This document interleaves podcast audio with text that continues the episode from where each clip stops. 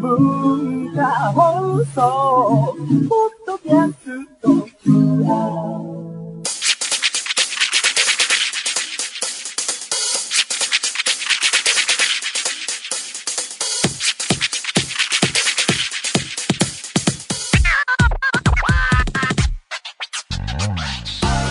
んは。内山聖輝のワンルーム。パーソナリティの内山聖輝です。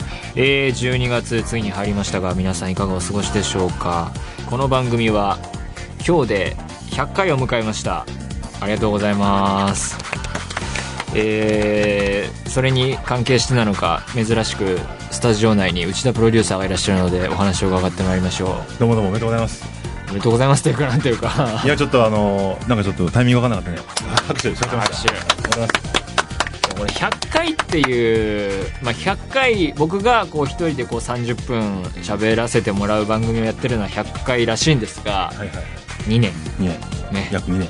ぜひね、ちょっとお祝いをしたいなと思って、お祝い。うねいろいろ置いてありますね机に。買ってきましたよ。これシャンパンですか？祝杯ぐらいあげた方がいいかなと思ったこれなんかワインみたいな。そうそうそうこれ何ですか？フランス語ピュアポムスパークリンググレープジュースかっこレッド。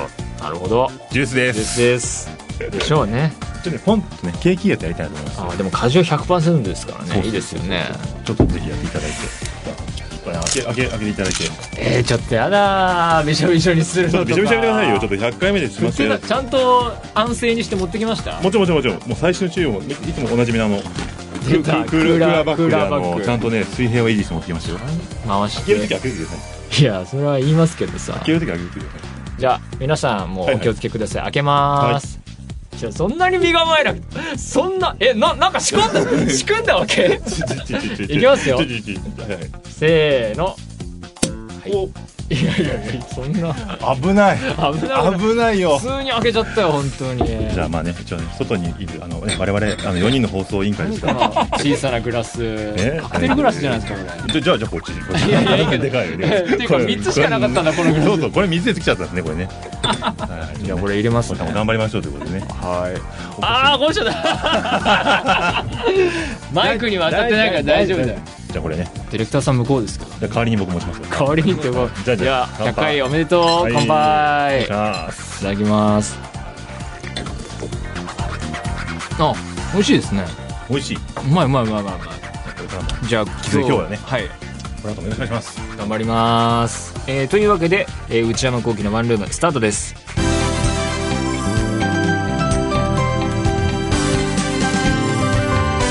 内山聖輝のワンルームそれではお便りを紹介します。えー、ラジオネーム、なえさん、25歳女性の方。内山さん、スタッフの皆さん、100回放送おめでとうございます。放送当初はワンクールで終わってしまうのかなと思いながら聞いていましたが、100回を迎え、リスナーとしてとても嬉しく思います。内山さんのお話を聞くのが大好きなので、このまま末永く続いてほしいなと思っております。えー内山さんは100回を迎えて心に残っている放送はありますか？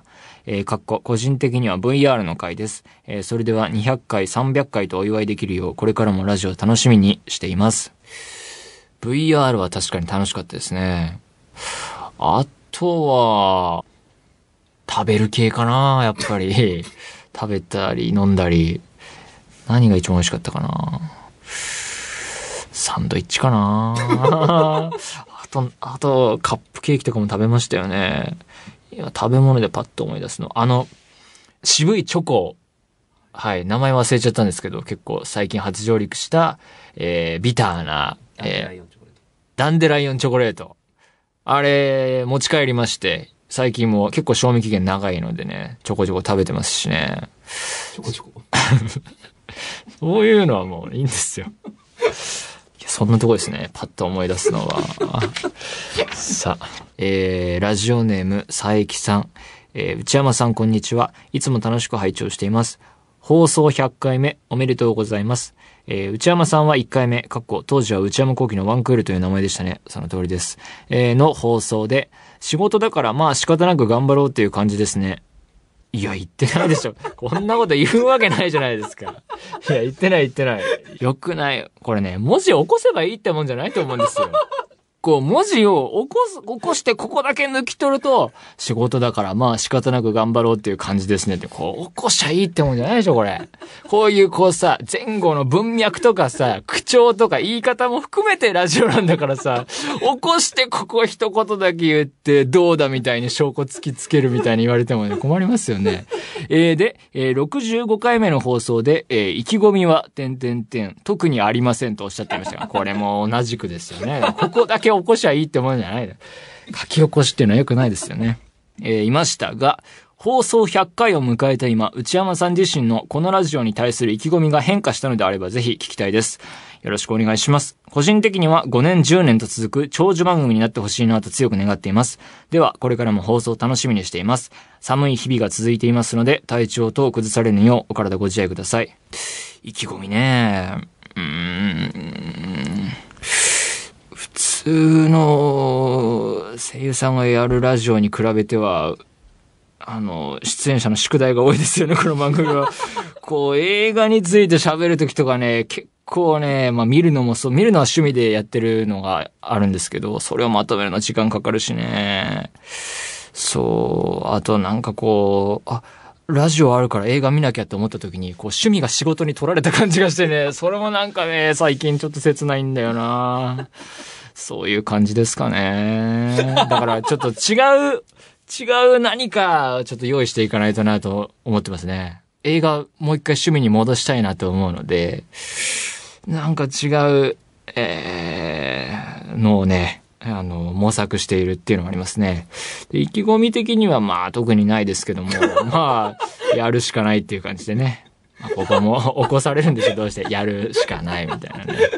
えー、まあどうでもいいですけれども、えー、頑張っていきたいと思います。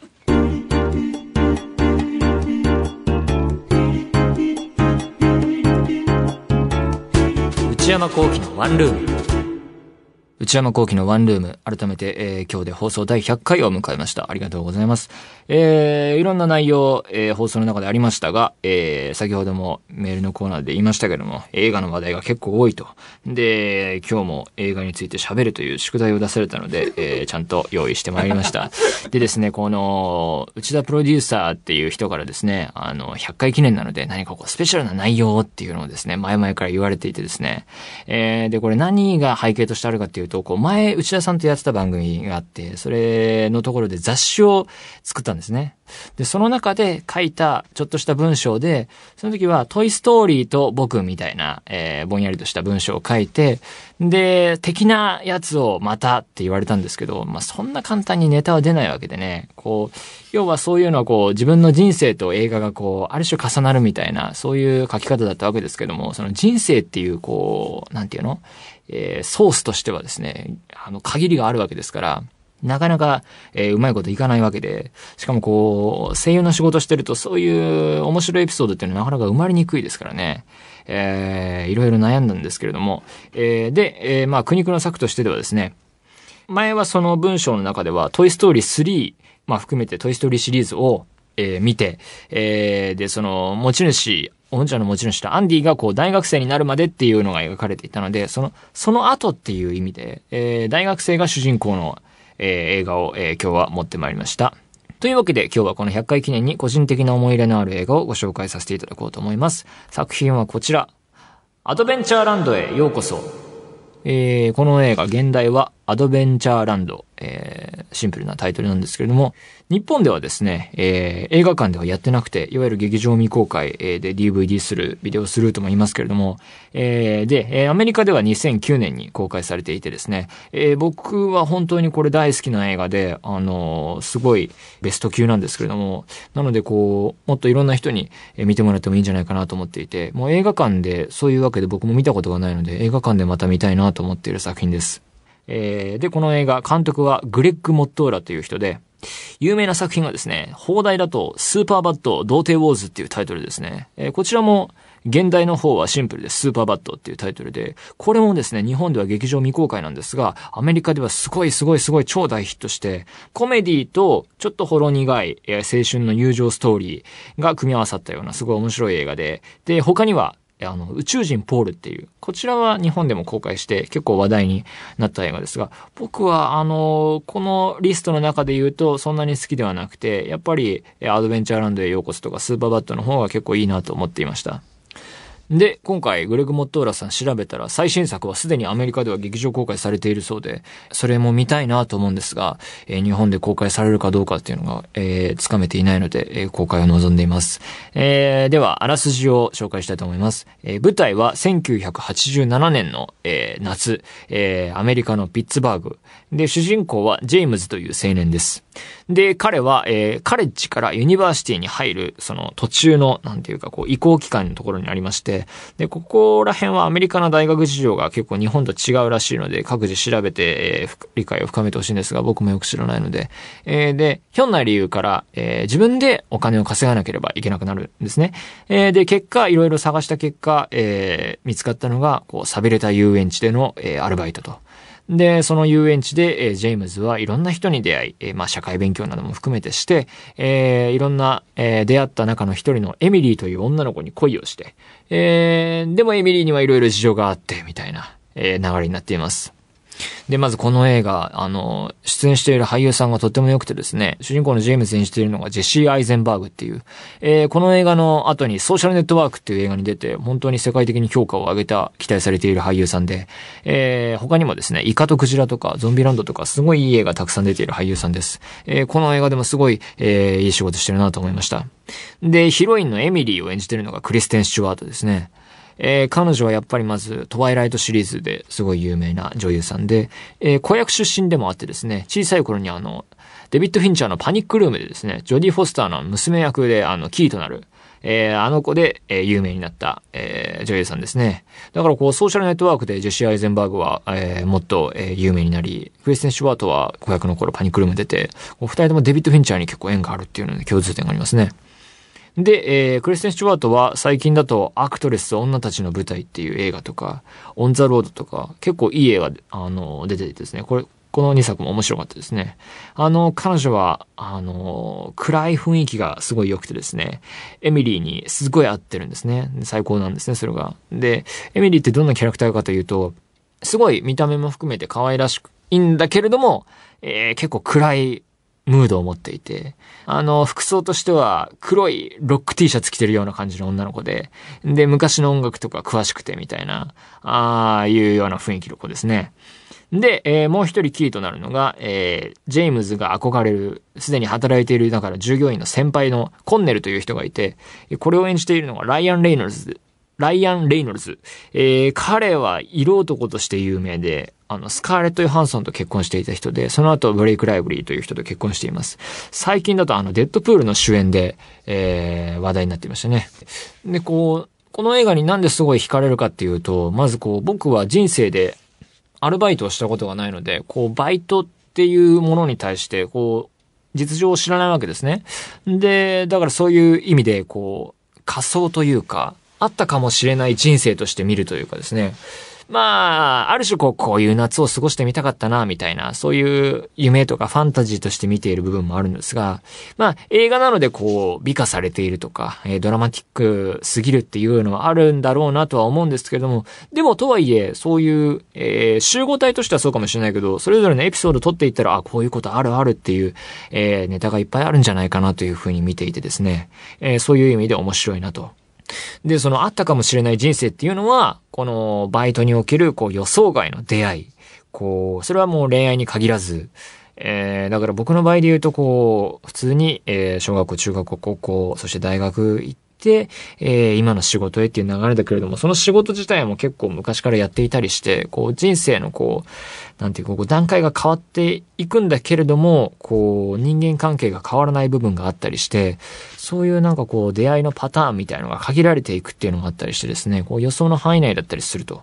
で、こう、あ、これはなんかこう偶然な謎の出会いだなと思って、えー、話していっても、要はそれはこう業界の知り合いの知り合いだったりして、なんかこう、未知と出会うっていうのは、こう、そういう意味では少ないなっていうふうに振り返って思うところもあってですね。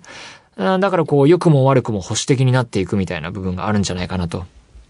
で、そこで思い出すのがこう、一元さんお断りの飲食店みたいなのがあるって聞くんですけど、なんかそういうのに対して、昔とかは、10代の頃とかだったら、こう、あ、なんでお高く泊まった店なんだろうっていう批判的に捉えたかもしれないんですけど、こう今はなんかこう自分に置き換えていくとその気持ちがわかるというか、なんかそういう全く知らない人への恐怖まではいかないけど、なんかそれを遠ざけるようなマインドが、なんかこう芽生えつつあるのかなっていうのが、保守化しているんじゃないかなっていうふうに思いますね。で、あのーこのアドベンチャーランドへようこそにおけるバイトはどう描かれているかというと、まずこう、ジェームズはもともと、こう、お金を得る手段として、えーやり始めたんだけども、そこでこう、いろいろなものがもたらされるんですね。まずはやっぱりこう、様々な人との出会いがあって、こう、普段の生活では出会わなそうな人だったり、あとはこう、各年代、いろんな趣味を持った人と交流していくと。で、その人たちが、えー出会ってそこで仲良くなるんだけども、じゃあ、10年後、20年後も交流あるかっていうと、それはわからないみたいな。その後の人生で全く接点もなくなるかもしれない人と、ひと夏、こう、過ごすっていう、こう、キラキラしている瞬間が描かれているとともに、こう、切なさが同居しているような、それが面白いんじゃないかなと。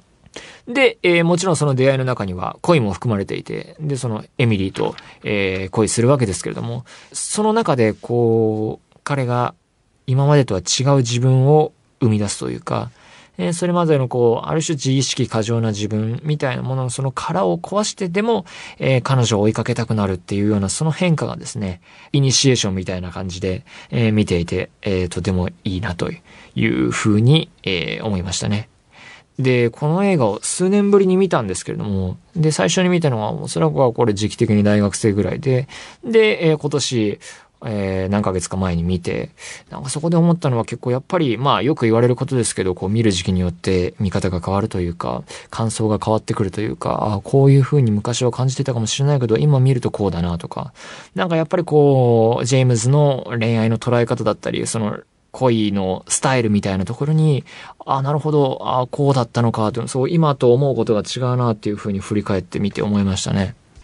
で、まあ、結論としてはこう、本当にいい映画だと思うし、大好きな映画で、あの、撮影も素晴らしくよくできていて、ルックもいい感じだし、使われてる音楽もですね、えーベルベットアンダーグラウンドとか、デビッド・ボーイとかが流れてきて、すごい最高なのでね、こう、日本でもっと多くの人に見てもらいたいなと思っていて、なんかここらでこう、日本版でまた改めてブルーレイを、あの、出してほしいなというふうに、えー僕としては思っています。えーそういうわけでね、皆さんもいろいろな手段で、手段で、えー見ていただけたらなと思うので、よろしくお願いいたします。というわけで、えー100回記念で紹介してまいりましたが、引き続き、えー頑張ってやっていこうと思うので、えー皆様も番組で取り上げてほしい映画や、えー私、内山におすすめの作品などがあれば、ぜひメールで送ってください。引き続きよろしくお願いします。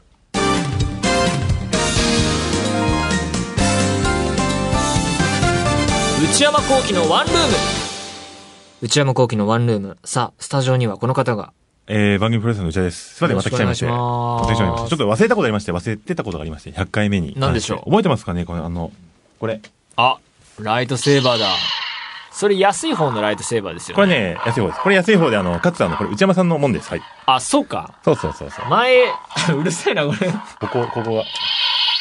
あ終わりの音もちゃんとね。なってます。なっております。まあ一旦こう冷えては参りましたが、はいはいはいはいまたね、今月ですか、ローグワンが公開されるので、公開される前にまた上がってくると思うんですよ、そうでしょ？どうせ。そうでしょ？本当は、あの、はい内山さんの今年の誕生日の時にですね、うわー、やっぱかっこいい。プレゼントしようと思った。高い方のライトセーバー。高級ライトセーバやっぱなんか光の感じも高級感ありますね。うわ、かっこいい、やっぱ。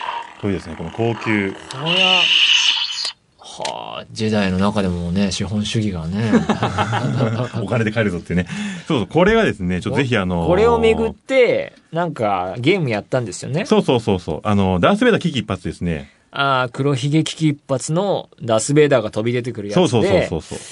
えー、僕が負けたのか。勝ったら差し上げますよってことですけど、はいはいはいはい残念ながらですね、あの、負けちゃいましたよ、内山さんが。なるほど。で、高いやつも安いやつも含めて、そうそうそうそう。内田さんの会社で。そうですね、弊社の方で保管をさせていただいたんですけど、あの、久々に日の目を見ましたね。そうそうそう。ぜひね、ここであのーリベンジをね、はい。ダースベイダー危機一髪でまたやるんですか？勝っていただいて。これ、もらえないこもんれ一回お蔵入りになったやつありますもんね。一回ですかこれね、都合だから2回ぐらいこの番組、この100回の中で2回やってるんですけど、3回目の登場ですね。はいはいやりましょうよ。やりますか。やりましょうよ。今回は勝たないと。今回勝ってもらわないとちょっとね、また回収となっちゃいますからね、これね。えー、今回もルールは、えー、ダース・ベイダーを飛び出させた方が負け。飛び出した方が負けですね。はいはいはい。俺今ダース・ベイダーを真ん中に入れたら音楽が。わこれすごいでしょラジオ的にめっちゃわかりやすいでしょかりやすい セットしたぞってことあ、が。そう、セットしましたよ。セットしましたよって、これ、だって一時セットしましたよって言うのが、これ素晴らしいですよね。はい。はいはい、やりますか。やりましょうじゃあ先行後攻決めないとね。そうですね。最最初はグー、じゃんけんチョキ。あ、負けました。パーああ、出したので。んパーで、幸先悪いですよ。え、これか、ま、あ、でも、でもそう、あ、えら、あ、僕は選び俺が先行の方が不利なんじゃないですか、じゃじゃあ内山さん先行で、あ。はい。お願いします。いきま最初だと思ってないでしょ、最初。はい、ちなみにこれですね、セーフだと、あの、これはの何？の寝てるっていう演出なのかな？ただ呼吸しててもこの音鳴りますよね。そうそう寝るってことあんの？わかんないんだけど。ないかもしれないですね。まあ、呼吸音ですね。まあ、飛ばされてない息みたいに聞こえるんだよな。じゃあ、じゃあ、じゃあ、どういうのかな？じゃあ、後ろからいきますよ。はい飛ばせ飛ばせはい、あー。セーフ。よし、今度内山さんはい、お願いします。はい。あー、オッケーオッケーオッケー。セーフ。このコーパーが鳴ってると、こう内山さんセーフってことですかね。僕は交互に音が違う。そうそう違うんです違うんですよくできてるわいき。ますよ。じゃあ、もういきますよ。いきますよ。はいい。けいけ。正解。あ、この音だ。全然違うじゃん。内山さんの時もこれ鳴ってんじゃん。でもセーフです。セーフです、セーフです。高いライトセーバー欲しいなあー、おセーフセーフセーフセーフセーフ。フ。こちら、いきます？よ。あ、これは、やばいんじゃんこれは？えーあといくつ？あと、1、2、3、4ですね。じゃあ、2、2ですね、マックスに。うわこれ結構、ここまで来たか。これはもうこんなにゲームをフルで楽しむとは。やばいわこれちょっと考えないと、これちょっとね、また飛ばされるとちょっといろいろ。ですよね。いきます。はい、ドン。あ、あーこれいったんじゃない？これちょっと僕飛ばすでしょ、次。ねえ。ねえ。これは飛ばすでしょ。これ飛ばして、あー、残あ念。ープレゼントじゃないですか？じゃあ、じゃあ、行きますよ。ライトセーバーゲットだわ。行きますよこ。れ来たわ。じゃあ、どうぞ。飛ばせライトセーバーどうぞ。ラスイッチ？あ、だから、だから、もう、もうそこ決まる。僕が入れたところで結果は分かるというわけはいはいはいそこで決まりますね僕が飛ばせば負けだし、はいはいはいはいはい。させれば俺の獲得ってもう確定ということですね。これさ、また前と一緒でさ、設置ミスってことはないですか？前さ、ひとしきりやったけど、出ませんでしたのパターンあったじゃないですか。お蔵入り以前のやあつ。そう、あ、そんなんありましたね。これちょっとまだわかんないです。でも音鳴ってるからな。いきます。はい、お願いします。あこれは、おめでとう。でも、これ、一応、一応、一応やりましょう。設置ミスじゃないことに。これ出れば俺いきますよ。はい、じゃあ行きます。はい。出ねえじゃねえかよ なんだよ あれ？あれじゃないあよれ？ダメじゃあれ？なんだよ、この茶番ょ、ちょ、ちょ、ちょ。どうすんだよいや、サドンです。ええまだやんの？やりましょう。まあ、きっと神様いますから、すぐ飛ぶんじゃないですか、これ。今度内田さんから出しましょう。はい確。かにいきますよ。じゃあ、まあ、もう、しょもう正面からいきますよ。はい。はい飛んじゃえ飛ばないなぁ飛ぶの本当に。どんどん行こう、どんどん。もうどんどん行こう。いきますよ。いいや、はいはいはい。あれおー一応待たしました。あ内田さんで飛びまやられたー飛びましたけど、なんだろう、これ。これはノーゲームじゃねえか。いやいやいや、いやいや、ノーゲームじゃないですよ。これがえ？100回目ですよね。いや、なんか俺、これで獲得してもなんか釈然としないんだけど。なんで、めんどくさいんだ。めんどくさいな。いやいや、これはでも完全に、い僕の勝利ですか？や、ど、もうな、なんのあれも、なんの仕掛けもないですから。じゃあ、僕ライトセーバーもらえるんですか？これ差し上げますよ。やっこれはもうた晴れて、内山さんのもんでーす。どうぞは。すごい。まあ一応こちらもね、セットであのあ、今ならセットで。安い方も安い方も、あの、セットでついていますんで。ありがとうございますはぜひぜひ。あと今日はあの、ちょっともう一個ですね、内山さんとリスナーの皆さんにお伝えしたいことがありまして、はい。えーと、今夜でですね、放送通算100回目を迎えたこの、えー、番組なんですが、はい。このタイミングで、番組タイトルをですね、内山幸喜のワンクールに戻させていただきます。ええー4月から変えて約4、あ、8ヶ月。ー。はい。ちょっと思ってたのが、はいえー、ちょっと番組にですね、ルーム感がないなと。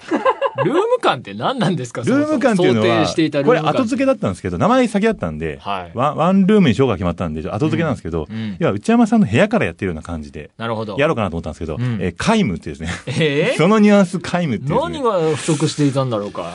なんですかね。あと、まあ、不足もあるんですけど、やってみた結果ですね、うんクールが似合ってんな。ええー、今更？今更なんですけど、まあ僕はあの、僕っていうかですね、このワワンクールワンルーム、はいどっち？は、はね、全然あの、引き返すことを全くあの、恐れませんので、なるほど。来週からまた内ちょっ山幸喜とね、まのワンあ僕はクールです。ね、別に何でもいいんでね、はいはいはい特に意見もなく、はいはいはい言われたら、はい、そうですねっていうはいはいはいタイプなんでね、まあいいんですけどね。はいはいはい。じゃあ、タイトルまた戻ると。戻るということで、ぜひね、はい。頑張って、はい。意気込みなんかもね、持ちつつ、意気込みね、ね頑張りまもう聞す。きませんけど。は いはい。